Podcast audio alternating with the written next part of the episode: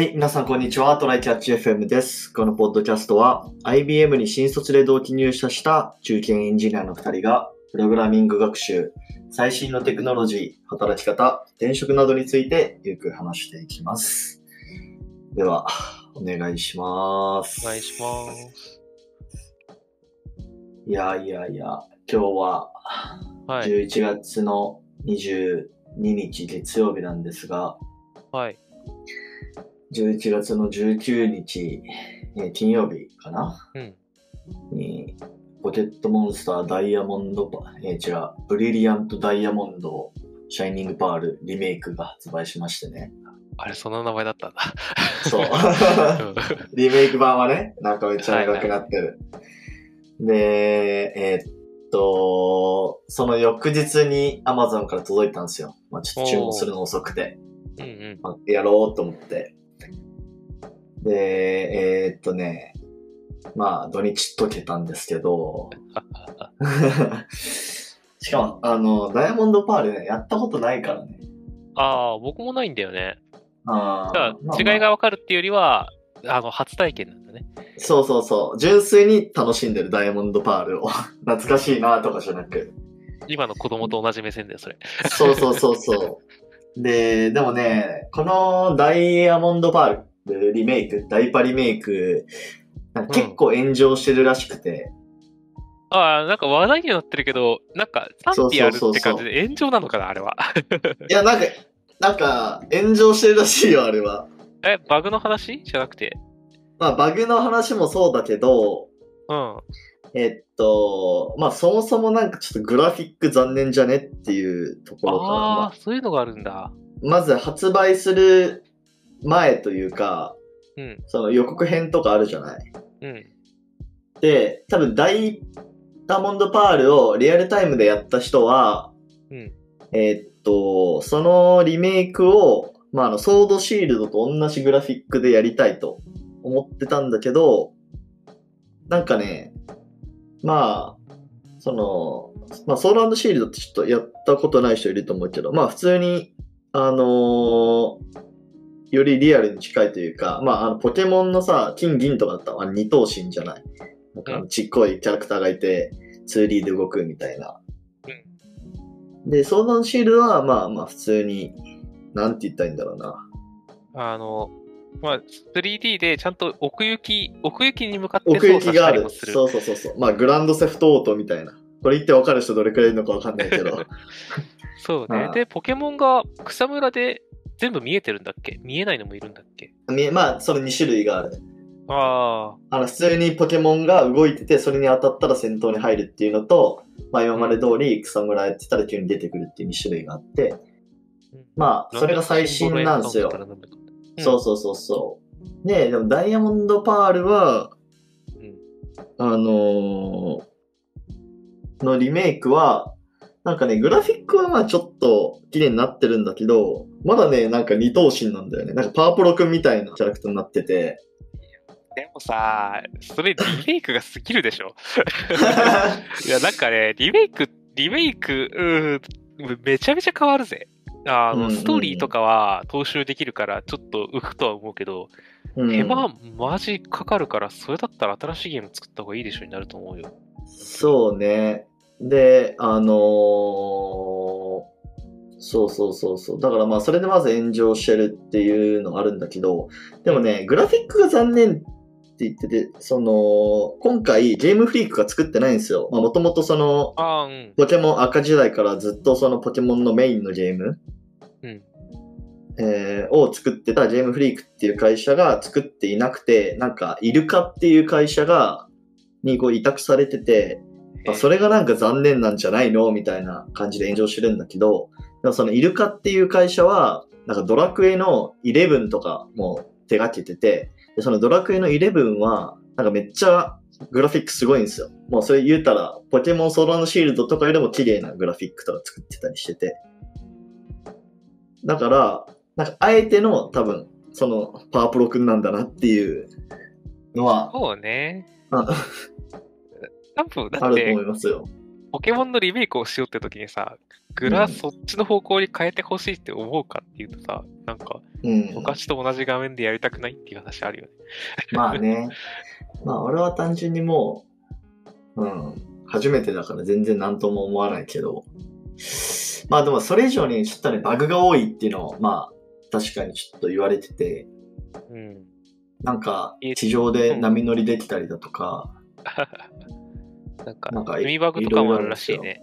積みバグとかもそうそうああるらしいし、でね、確かにね、あの、まあ俺はまだそのバグに遭遇してないけど、なんかやっててもね、なんか途中で、なんか何かを選択した時になんかピコーンみたいな音出るじゃん。なんかポケモン図鑑開いたらさ、なんかカチャーンみたいな音してさ、なんかピッピッピッピッみたいな音出るじゃん。なんかね、あれがたまに出なくなったりとか、あー、出ていけ荒いのかななんか戦闘が終わった後に、ポケモンバトルが終わった後にすぐ、なんかそのメニューを開くと、なんか音がしなかったりとか、なんかちょっとね、バグっぽい感じの 挙動をするんだよね。まあだからやっぱグラフィックっていうよりかは、なんかそっちのちょっと技術面での弱さあるのかなっていうのはちょっと思いましたね。ね。あとは引き継ぎの難しさとか、なんか期限が結構短かったんではって話もあったりしたから、なんか、うんうんうんうん引き継ぎつつ期限が短いとか、そういうのが重なった可能性はあるよね。あと、まそうねあ、あの、手を抜いてるとは言わないだろうけど、まあ、あの売り切りなのか、あの、なんか、パッチ当てれるのかの違いもあるかもしれないな。まあパッチ当てれるんじゃないかな。うん。だからちょっと、あの、まあ、まあ、手を抜いたとは言わないけとど、うん あの、伸ばすよりは出した方がみんな幸せでしょっていう選択をしたのかもしれないからね。そうね。まあ、あと言われてるのは、これうんなんでそのイルカが作ったかっていうと、うん。ゲームフリークの方はゲームフリークで、あの、うん。ポケモンアルセウスっていう来年の1月に発売される、うん。なんかポケモンの新作を作ってて、まあそれを作ってるからダイパリメイクに時間を割けなかったみたいな。うん。まあだからイルカに頼んだみたいな話があって。まあい。い。んじゃない。ですか。うん。まあでも、その、アルセウスは、まあ、もっと先でもい。い。から、ダイパーをゲームフリークにちゃんと作ってほしかったってい。う声も、まあなんかあるらしい。ですね。まあ、そうね。それはでもまあ、リメイク出したってい。うところだと思うけどね、正直。まあなんか俺は知らんけど、なんかダイパーに思い。入れがある人結構い。るみたい。ね。世代的に言うと、それこそ僕らと僕らのちょっと下ぐらいなんじゃない？大学生ぐらいあ、なんじゃない？20歳くらい、20歳くらいの世代らしいよ。あ、そんな下の、あ、そうか、ダイパが最初の世代か。うんうん、うん。それ、は、まあ、どう まいはああ、うん君らは初代を楽しんだからね、今の子供たちが最新を楽しめるようにね。はい。い。まあ僕は純粋に楽しんでるんで OK です。はい。なんか楽しんでる人自体はいっぱいいると思うので、皆さんも買ってみてはいかがでしょうか、ということで。はい。はい。なんか閉めたな、無理やり。いやー、ごめん、はいなんかねいろいろ言いそうだったから。はい、本題いきます。はい、えっ、と、本題はですね、えっはいはい。と、一週間くらい前のニュースで、うん。えっと、アップルカーが2025年にリリースを目指すよみたいな話が、まあ、ニュースになってまして、はいはい。で、まずこれ聞いての、なんかファーストインプレッション、あ、アップルカーってまだ息してたんやっていう 聞かなかったもんね、ね。しばらく。うーん。まあなんかみんななんかちょっと諦めていってたのかなっていう感はあったけど、そうまあ、やってるね。んだね。で、しかも、うんまあ、このニュースの、なんかまあその、なんだろう、注目ポイントとしては、うん。えっと、2025年までに、えっと、完全運転を目指す、完全自動運転を目指すよって確か言ってて、で、このね、完全自動運転っていうのは、まあその名の通り、もう、どんな、その、状況、まあ例えば天気がこうだとかっていう状況とか、まあどんな道でも完全自動で運転してくれるよっていう、まあ、状態で、まあその自動運転レベルっていうのがまあ、多分グローバルで統一されてるものが0から5レベルまであるんですけど、で、まあそれの5に当たる、まあ一番難しいところに当たるレベルなんですよ。完全に自動運転ってことよね。そうそうそうそう。で、今はどこら辺なのかっていうと、えーっと、多分レベル3かな？条件付き運転自動化っていうところかな？まあだから高速道路とかさ、まあ追随システムとかまああるじゃない。そうだね。その辺は、条件付き、下のコーあコードはコードか。うん。そうだな。うん自動運転。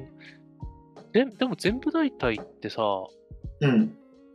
もうテスラがやってないっけ？てか、いろんなんかアメリカのさ、何万キロ走りましたのやつって、あれって完全自動運転じゃないっけ？レベルあ4とかじゃない？どうなんだろうそれレベル4なのかな ?4 か5ぐらいのじゃなかったっけ？あの、5ではないと思うな。うん。のハンでもね、レベルらないって、言ってたよね。そもそもレベル4が2025年目標とか確か言われてるんですよね。あ、そう。うん、大体。だから、だからこそ、なんか今回のアップルの、なんか完全運転2025ってだいぶ攻めてねっていう多分話になってるんだと思う。うん。ちょっと軽く調べてみようかな。実現時期。うん。今年1月の記事とかだと、一応、なんか期待時期はいつかみたいな話が出てたりするけどね、う2018ん。だい年にレベル2はもう出てるのか。レベル2ってなんだ？レベル2は、部分運転自動化、アクセル、ブレーキ操作およびハンドル操作の両方が部分的に自動化された状態。あ、だからこれが追随システムとかなのかな？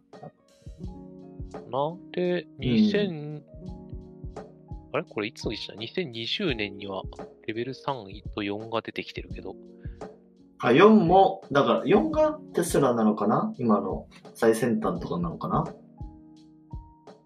ぐらいだと思うけどね、読んでる限りは。だって今もうハンドルうんもアクセルも全部握らずにある程度行動を走って何万キロ走りましたみたいなテストとかやってるんでしょ。うんうんうん。って言ったえ、ら読んでるら、限り、うん。部分的なんじゃない？テストとかやってるってことは、うん。まだもう完璧に、もうハンドル取れますよレベルじゃないんじゃない？ああ、まあそうね。要はハンドルがあるっていうことは、運転もしてるってことでしょ？まあハンドルは緊急装置だから。うん。まあ多分ここのレベル5とかはもはやハンドルすらないみたいな状況だと思うよ。うん。まあいらないだよね。うん。ついてるかもしれないけど。なんか、うんあれじゃん。あの、死んだ時に、装置が死んだ時に、あの、うん本当に塊になるのか、鉄の塊になるのか、あのあ、鉄？アルミがわかんないけど、なのか、うんあの、は自分でも最悪運転していけますよって機能を残すのかっていうところで、アップルは残さない選択をするっぽいね。うんうんうんうんな。んか、ハンドルまあなしにするんでしょ、これ。ハンドルなしにするっていう案もあるよみたいな話じゃない？これ。あ、えっと案もあるよか、これ。えっとね、あれでしょ？社内で協議されている選択肢の一つは、えー EV 業界の新興企業、カヌーのライフスタイルビークルの社内デザインに似ている。多分これが、このライフスタイルビークルっていうやつが、多分ハンドルないやつかな。ああ。で、もうちょっと下の方にね、アップルが理想する自動自動車はハンドルやペダルがなくって書いてあるんだよね。あ、そうなんだ。なるほど。まあ、ただ、どこまでこん、これはもしかしたら記者の感想かもしれないけどね。うんうんうん。そうだぞって言ってるけど。だから、まあ、多分、まあ、アップルってさ、そういうの好きじゃん。なんか、そうね なくしましたよ、なんでも。何かなくしますみたいな。まあ、ホームボタンと一緒でね、やっぱりハンドルつけましたって言うかもしれないけど。まあまあ、そうだね。やるんじゃないかな。で、なんか iPhone で全部操作できますよとか言うんじゃない？もしかしたらうんに5年後だとうんスマホの形も変わってるかもしれないから、全部音声でできますよとか言うかもしれないし。まあ、ちょっとその、今のスマホっていうところで、ちょっと別の話題もちょっと話したいんですけど、うん。まあなんかこの間、あのなんかニュースで見たのは、まあなんか車もスマホ化していくよね、みたいな話があって、まあ、自動運転がこう実現されると、まあこれ、えっ、と、より、その車の中に入っているソフトウェアの重要性がこうもう高まってくるじゃない？うん。で、まあちゃんと OS とかもどんどんいろんな車とかに入ってくるから、まあそれと同時になんかね、アプリとかも入ってくるのは結構自然の流れ。ねまあだから、要は Apple ストアがもうその車、Apple カーストアみたいなのもね、まあ、出てくるんじゃない？って思うのよね。あるだろうね。やっぱりその、うん車内で快適に過ごすための機能もそうだし、そうそうそうそう。ある程度は多分、まあこれは一般の人が出すよりソフトの会社が出すんだろうけど、あの、うん。アプリ的な感じで、高速道路で、こう、あの、よりちょっと効率よく走れるようにとか、あのね。渋滞に合わないことに特化したアプリとかが、えっ、と、まなんか、サードパーティー的に入れられて、で、あ、うんうんうんよ、より他の人よりいい動きができるぜみたいなのはありそうだよね。多分、まあ、車入った瞬間に、うん。自分の Apple ID でログインして、あそしたら多分その iPad の画面がもうね、自分のもうそのインストールしたアプリとかになって、あ、うんうん。で、免許の認証とかもまあそこら辺でやっといて、みたいな。うん。なんかそういう未来が来そうだよね。そうだね。まあそういう意味ではもうテスラも作っちゃっていいと思うんだけどね、テスラストア。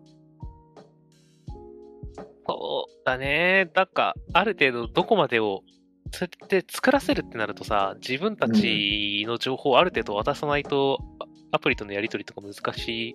まあ、なんか、だいぶ素結合にすればいいかもしれないけど、なんだあんまり情報を渡したくないっていうのがあるんじゃないかな。わかんないけど、うんまだ。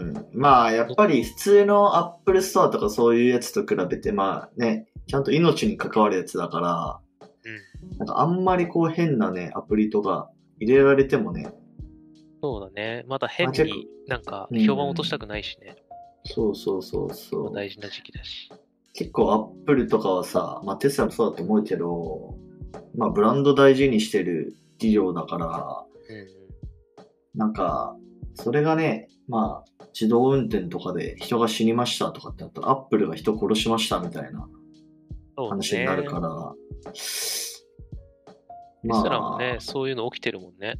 そうそうそうそまあ、だからあれはテスラが悪いんか、本当にみたいな話は あんまりなかったですけど。う。だからもうほんとね、もうイーロン・マスクのような、なんか、し心臓に毛の生えたような、な鋼メンタルの人じゃないと、もうやっていけないと思うよ、この自動運転の推進って。ねえだってあの人なんか何兆円単位のか価格操作をビットコイン、なんか自分のツイッターでポイってつぶやいてビットコインの価格操作して遊んでそうな雰囲気やから。うん 心臓の毛の生え方が違う。メンタルがやばい。そうそうそうそう。うん、まあ、だから、まあ、元の話に戻ると、スマホか？あの、ハードとソフトの分離は結構していきそうだよね、やっぱね。そうだね。まあだから、それを、まあ多分、なんだろうな。まだ、自動運転が導入されるフェーズの時は、多分アップルとかテスラっていうようなテック企業が、まあ両方作るみたいな感じだけど、なんか徐々にこう、分離されていきそうな気もするよね。まあだから車の箱を作る人と、うん。そのソフトウェアを作る側っていう感じで。